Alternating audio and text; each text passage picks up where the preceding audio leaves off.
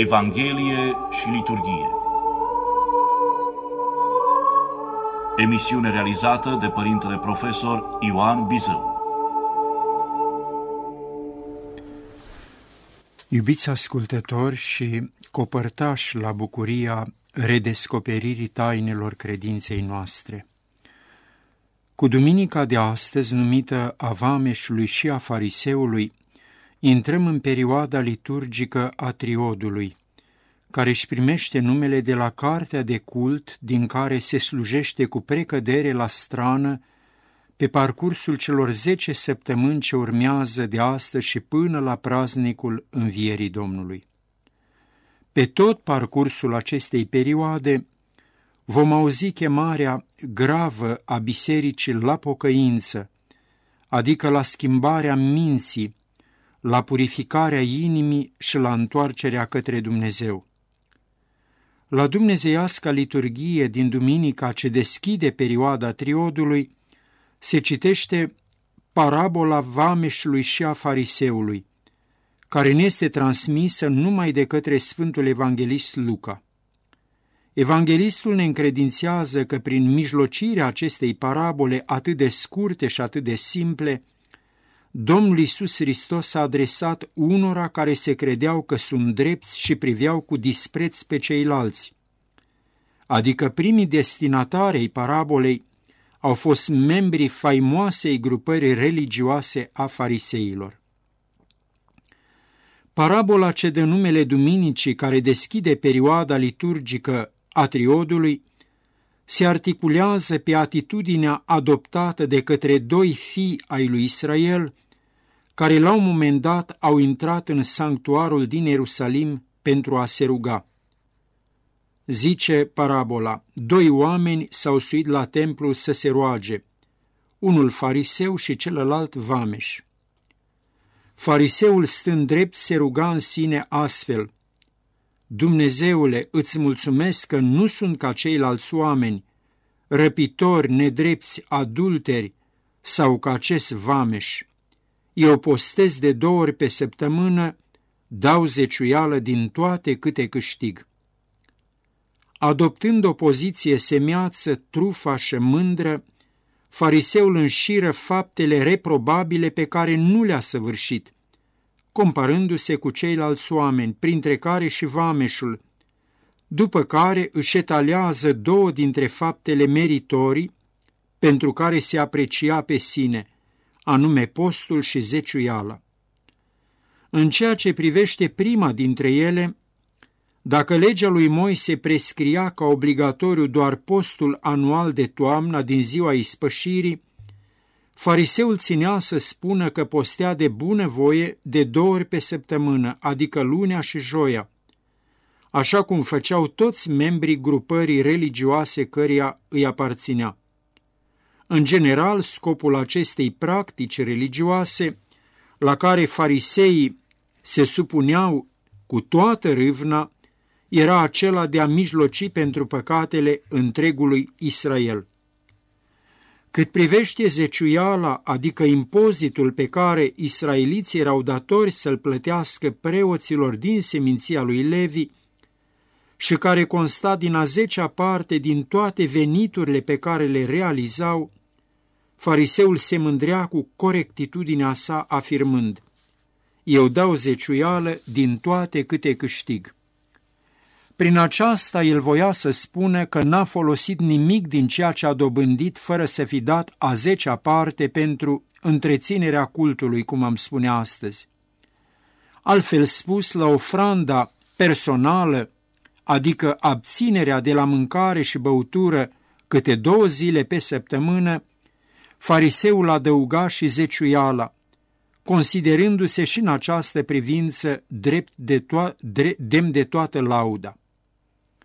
Așadar, parabola vameșului și a fariseului ne prezintă mai întâi un om satisfăcut de sine, pe deplin mulțumit de starea lui sufletească, încredințat că respecta întru totul legea lui Moise. Deși era mândru de sine, fariseul falsifica de fapt sensul legii, reducând-o la câteva prescripții formale, care nu-l marcau spiritual. Spre deosebire de fariseu, vameșul stând departe, nu voia nici ochii să-și ridice către cer, ci își bătea pieptul zicând, Dumnezeule, milostifi mie păcătosului.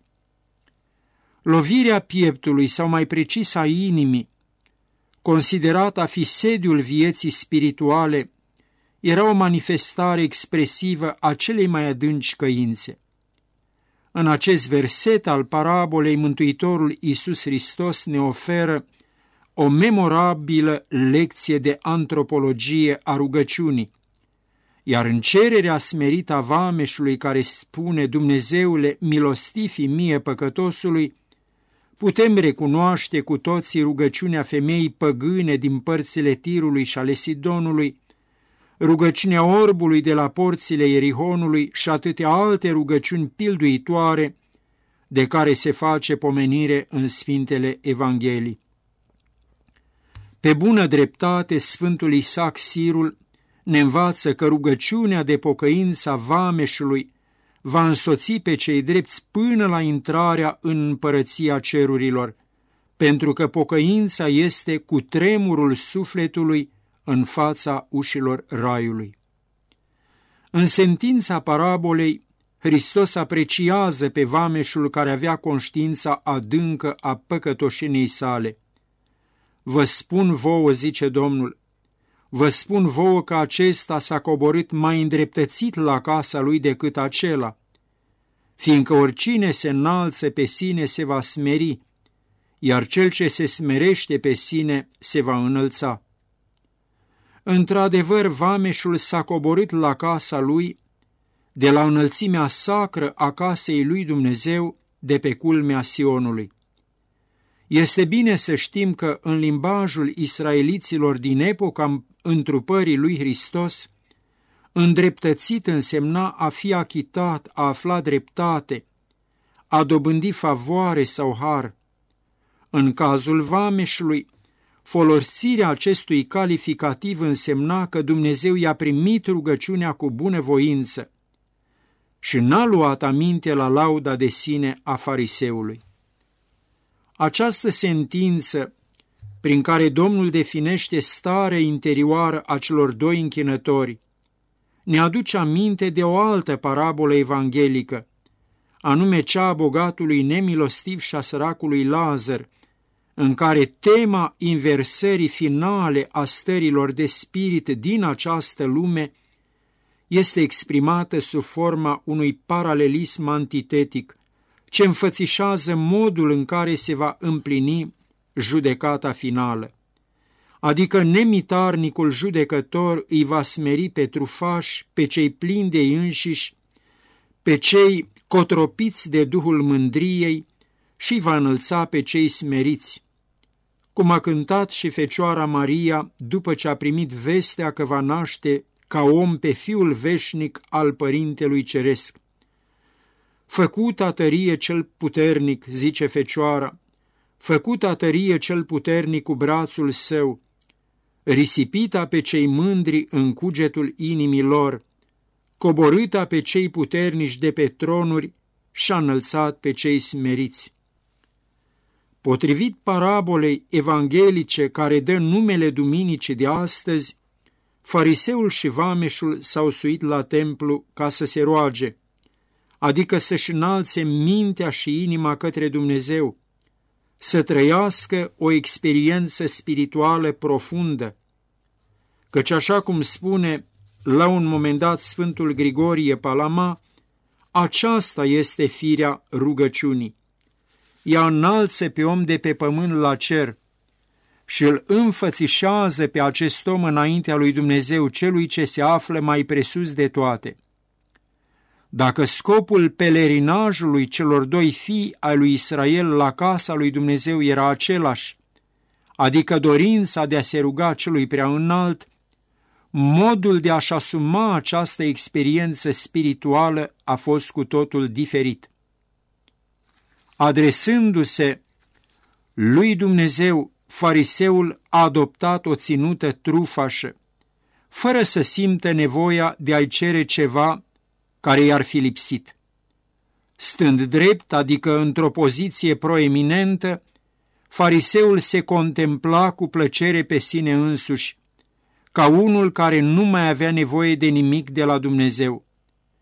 Mândru și satisfăcut de ceea ce izbutea să facă prin propriile sale puteri, el nu mai avea ce să-i ceară celui de la care vine toată darea cea bună și tot darul desăvârșit. Convins de propria perfecțiune morală, fariseul ne dă impresia că pur și simplu îl considera pe Dumnezeu dator pentru meritele pe care le avea. Se lua pe sine drept unitate de măsură suficientă, ca și cum el însuși ar fi fost modelul suprem de moralitate, de împlinire sau rodnicie spirituală. La întrebarea de ce smerenia înalță spre culmea dreptății, iar buna părere despre sine îl coboară pe om spre adâncul păcatului, Sfântul Grigorie Palama, pe care l-am evocat și mai devreme, răspunde astfel, Pentru că cel ce socotește că el însuși este ceva mare și aceasta chiar înaintea lui Dumnezeu, este părăsit pe bună dreptate de către Dumnezeu, ca unul ce crede că nu are nevoie de ajutorul lui. Din potrivă, vameșul a urcat la templu, apăsat de conștiința vie a păcătoșeniei sale, dar și cu încredințarea că, așa cum a mărturisit psalmistul, inima înfrântă și smerită Dumnezeu nu o va urgisi. Desigur putem crede că Domnul Hristos atunci când spune că cel ce se smerește pe sine se va înălța, face aluzie la propria sa pildă de smerenie. Căci Dumnezeu fiind El, de o ființă cu Tatăl și cu Sfântul Duh, la plinirea vremii s-a smerit pe sine până la măsura robului, întrupându-se pentru mântuirea lumii din robia păcatului, a stricăciunii și a morții veșnice. Când meditează la taina coborârii Fiului Veșnic al lui Dumnezeu în lume, Sfântul Apostol Pavel formulează această mărturisire de credință pe care o găsim în epistola către Filipeni. În capitolul al doilea am auzit-o cu toții de atâtea ori. Să nu caute, zice Sfântul Apostol Pavel, să nu caute nimeni numai ale sale, ci fiecare și ale altuia. Gândul acesta să fie în voi care era și în Iisus Hristos, care, Dumnezeu fiind El în chip, n-a socotit ca fi El în tocmai cu Dumnezeu este o prădare, ci s-a deșertat pe sine chip de rob luând, făcându-se asemenea oamenilor și la înfățișare aflând, aflându-se ca un om, s-a smerit pe sine ascultător făcându-se până la moarte și încă moarte de cruce. Pentru aceea și Dumnezeu l-a prea înălțat și a dăruit lui nume, care este mai presus de orice nume, pentru ca într-un numele lui Isus tot genunchiul să se plece, al celor cerești, adică îngerii, al celor pământești, adică oamenii, se înțelege, și al celor de desubt, adică puterile infernului, și să mărturisească toată limba că Domn este Isus Hristos într-o slava lui Dumnezeu Tatăl. Spuneam că această impresionantă mărturisire de credință a Sfântului Apostol Pavel o găsim în epistola către Filipeni. Vrednicia vameșului consta în faptul că s-a descoperit pe sine înaintea lui Dumnezeu așa cum era el ca om, adică în limitele și cu neîmplinirile sale sufletești. Având conștiința propriei nedesăvârșiri, el implora din adâncul inimii milostivirea lui Dumnezeu. Cum spune una dintre cântările utreniei duminicii de astăzi, slujindu-se el de smerenie ca de o scară, vameșul s-a ridicat la înălțimea cerurilor. Așadar, smerenia este cea din tâi virtute pe care suntem chemați să o dobândim pe parcursul perioadei liturgice a triodului. Aceasta pentru că în lipsa ei nu mai putem avea conștiința nedesăvârșirii noastre și deci a nevoii de căință, fără de care nu putem dobândi iertarea păcatelor. Prin virtutea smereniei creștinul își măsoară limitele sale spirituale, neputințele și neîmplinirile ființei sale cu desăvârșirea lui Dumnezeu. Martorii noștri într-o credință ne învață că virtutea smereniei, înțeleasă ca stare de spirit, stă la temelia vieții duhovnicești.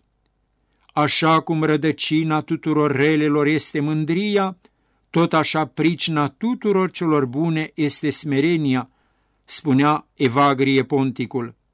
Iar Sfântul Ioan Gură de Aur consideră că smerenia este semnul distinctiv al nobleței creștine, este maică născătoare a tuturor virtuților. Este bine să știm că virtutea smereniei este elogiată nu doar la începutul perioadei triodului, ci și în săptămâna a patra apostolului mare, când parabola vameșului și a fariseului este evocată din nou în cadrul celebrărilor liturgice. De asemenea, această virtute întemeietoare este propusă credincioșilor și la încheierea pelerinajului mistic al postului Sfintelor Paști, adică în timpul săptămânii patimilor. Atunci, prezentarea smereniei se face plecând de la temeiul ei, temeiul ei hristologic, adică smerenia extremă a Domnului în patima sa. Acest fapt vrea să spună că smerenia, ca stare de spirit, îi va însoți pe fiii bisericii de la începutul pelerinajului liturgic și mistic, al cărui împlinire va fi praznicul învierii și până la capătul lui.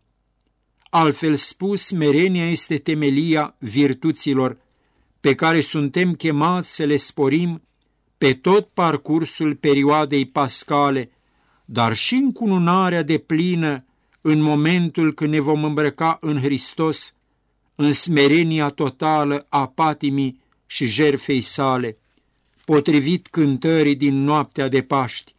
Ieri m-am îngropat, Hristoase, astăzi mă ridic împreună cu tine, cel ce-a înviat.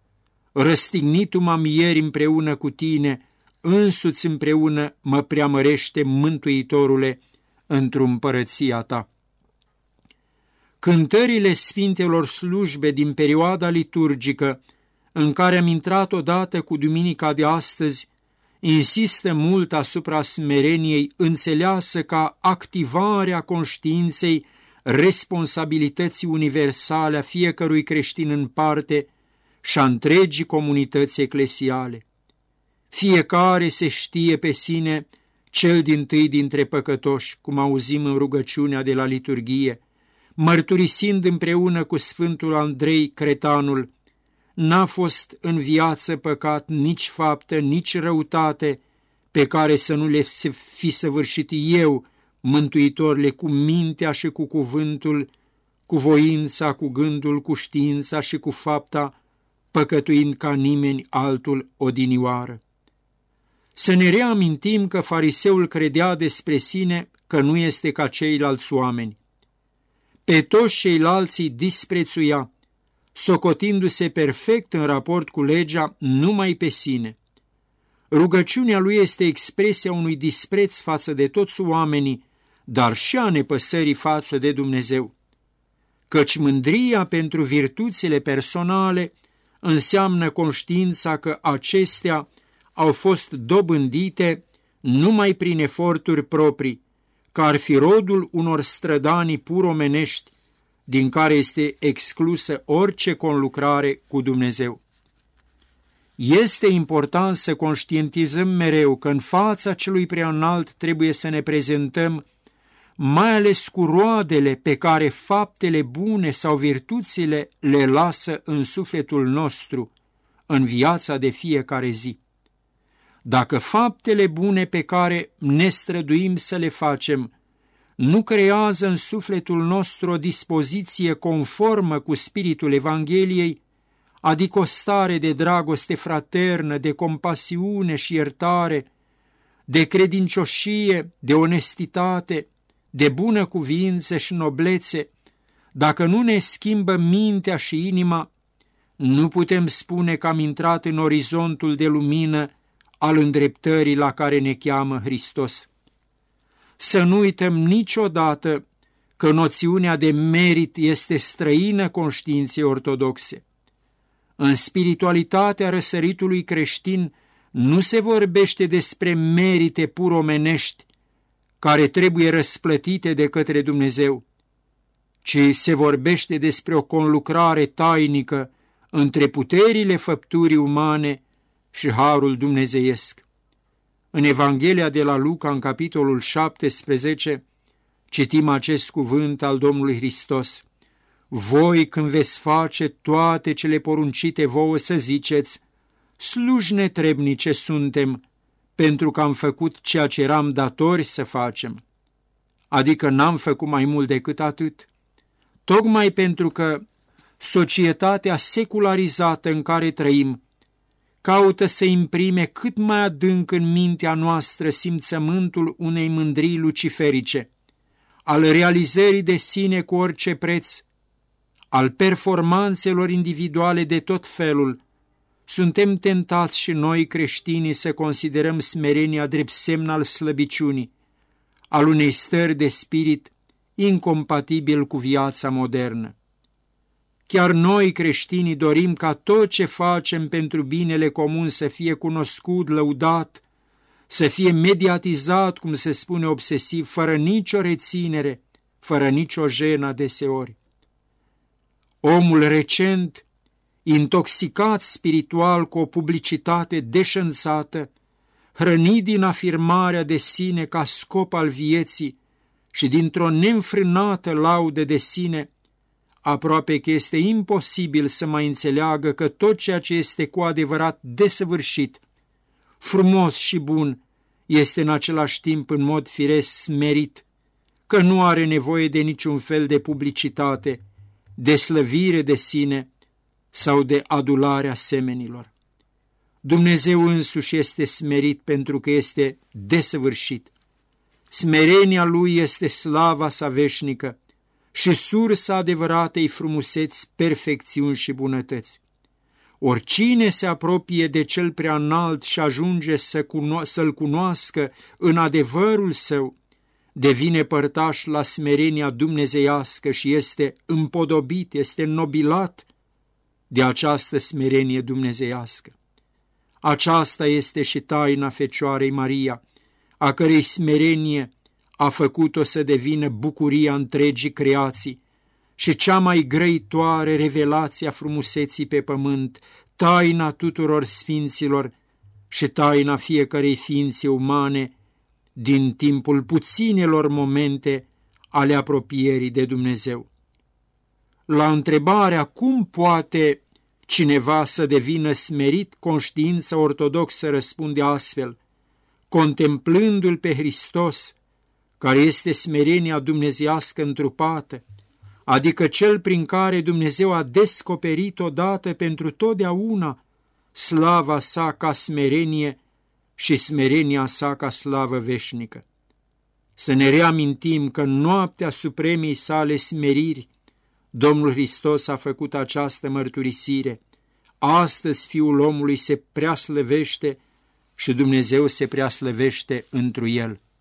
Așadar, virtutea smereniei se învață contemplându-l pe cel care a spus, învățați de la mine că sunt blând și smerit cu inima. Perioada liturgică prepascală în care, iată, intrăm cu duminica de astăzi, începe așadar printr-o căutare adevăratei ființe, printr-o rugăciune smerită care este începutul adevăratei pocăințe.